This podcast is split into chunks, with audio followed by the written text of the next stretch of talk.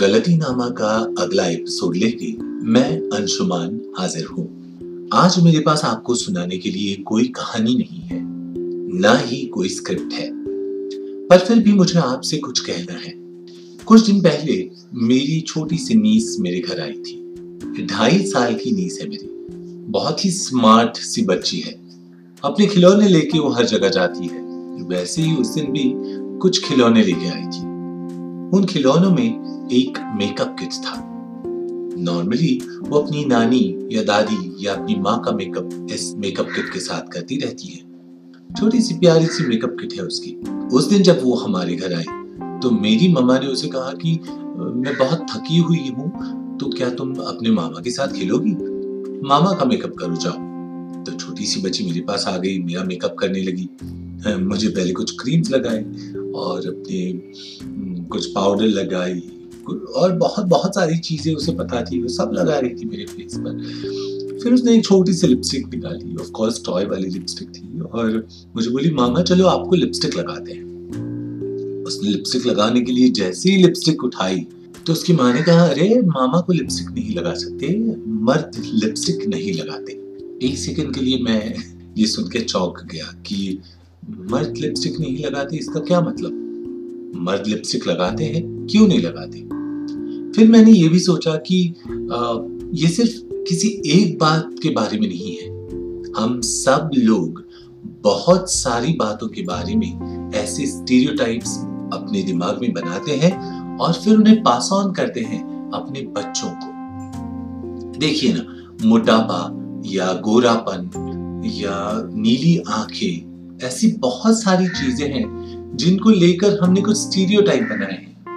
फिर उसमें सौंदर्य है, फिर उसमें बदसूरती है, फिर उसमें लड़के क्या करेंगे, इसके बारे में हम कुछ कहते हैं, या फिर लड़कियाँ कैसे बिहेव करेंगी, इसके बारे में हम बोलते हैं। और ये सारी चीज़ें धीरे धीरे धीरे धीरे हम हम, हमारे दिमाग में इतनी पक्की कर लेते हैं कि हमारे बोलचाल में या रहन सहन में भी वो वैसी ही रिफ्लेक्ट होने लगती है।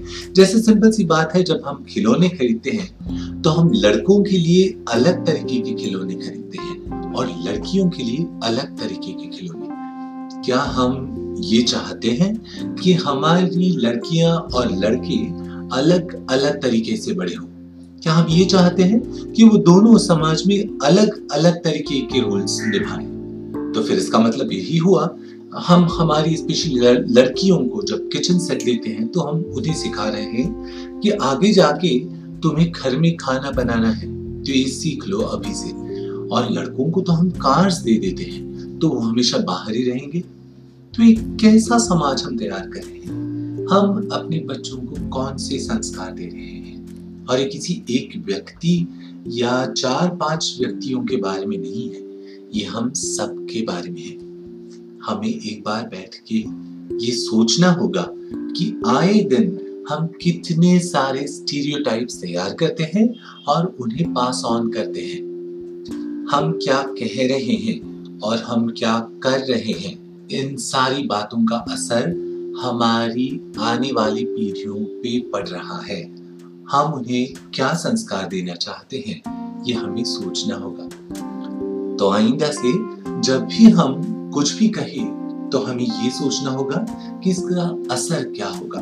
हमें बच्चों को ये नहीं बताना कि मर्द क्या करते हैं और औरतें क्या करती हैं। हमें उन्हें ये सिखाना है कि तुम्हें मर्द या औरत बनकर नहीं, एक इंसान बनकर जीना है।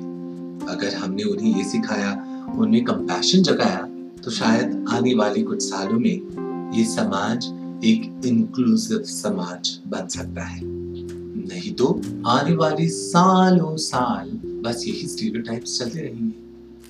और हमें ये नहीं चाहिए, है ना?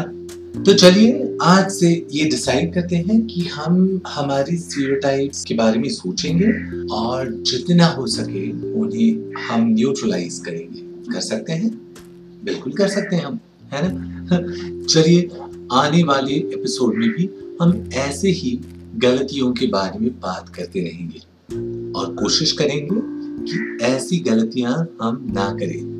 अगर आपको मेरा ये पहला अनस्क्रिप्टेड एपिसोड पसंद आया है तो मुझे ज़रूर बताइए। लाइक कीजिए और अपने इर्द गिर्द के लोगों के साथ शेयर भी कीजिए।